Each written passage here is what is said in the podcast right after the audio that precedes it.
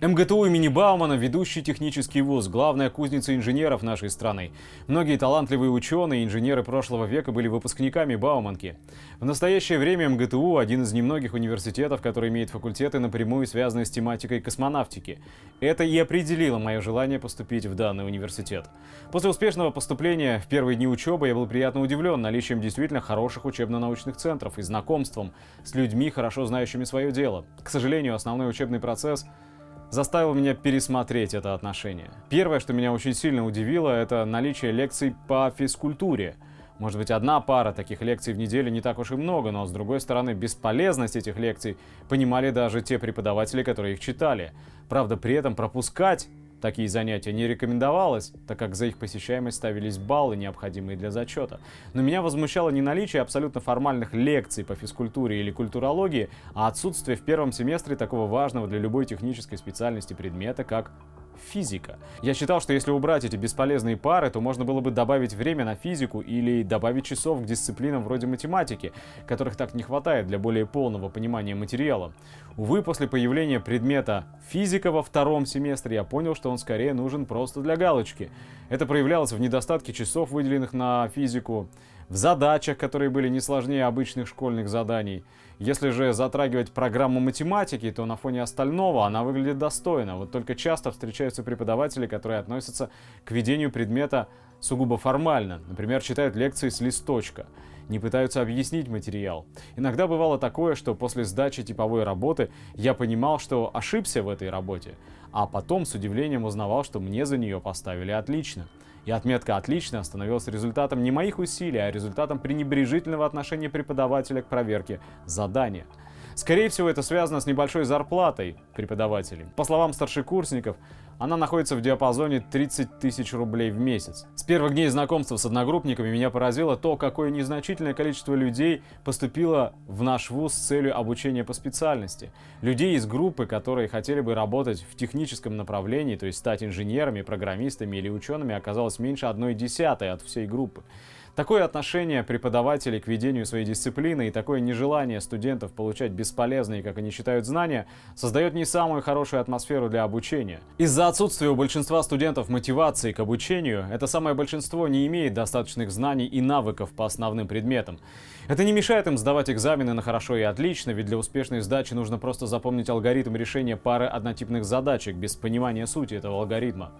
Многие студенты даже не учат алгоритмы, а просто списывают, так как нередко преподаватели выходят из аудитории минут на 30 во время проведения рубежных контрольных работ. Конечно, при таком раскладе не списать просто грех. Из-за этого студенты со вполне хорошим пониманием материала получают меньше баллов, чем те, кто просто списал решение задач. Однажды во время пары по математическому анализу произошла ситуация, которую я хорошо запомнил. 14 человек из группы, выходя к доске, безуспешно пытались изобразить график показательной функции, хотя среди них были даже те студенты, которые набрали около 270 баллов за ЕГЭ. Это весьма немало. Видя все это, преподаватель процитировал бывшего министра образования Фурсенко. Недостатком советской системы образования была попытка сформировать человека-творца. Сейчас задача заключается в том, чтобы вырастить квалифицированного потребителя, способного квалифицированно пользоваться результатами творчества других. Преподаватель добавил, что проблема современного образования лежит именно в таком отношении к процессу.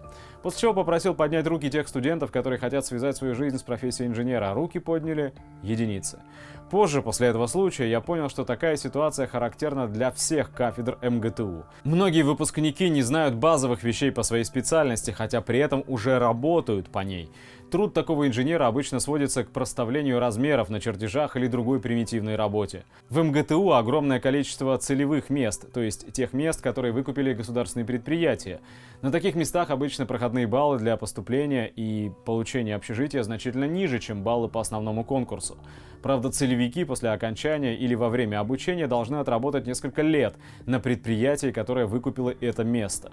Как показывает действительность, после отработки целевики в большинстве случаев покидают места своей работы из-за отсутствия карьерного роста и маленькой заработной платы, сравнимой с зарплатой в местах быстрого питания.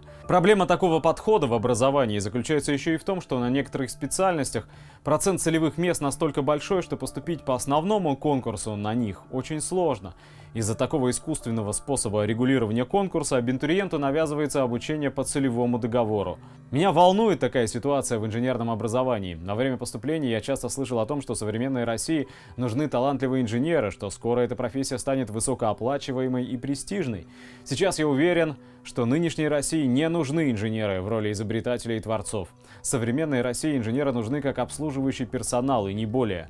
В заключение хочу напомнить, что говорил Борис Евсеевич Черток, один из ближайших соратников Сергея Павловича Королева. Самая главная проблема российской космонавтики – социально-экономическая. Основная беда сейчас в промышленности, не только космической, но и всякой, что страна, которая некогда говорила, что она является страной диктатуры пролетариата, потеряла пролетариат. Никто не хочет быть квалифицированным рабочим. Все молодые хотят быть менеджерами, дельцами, короче говоря, стоять у станка никто не желает. Мы сейчас имеем страшный дефицит квалифицированной рабочей силы.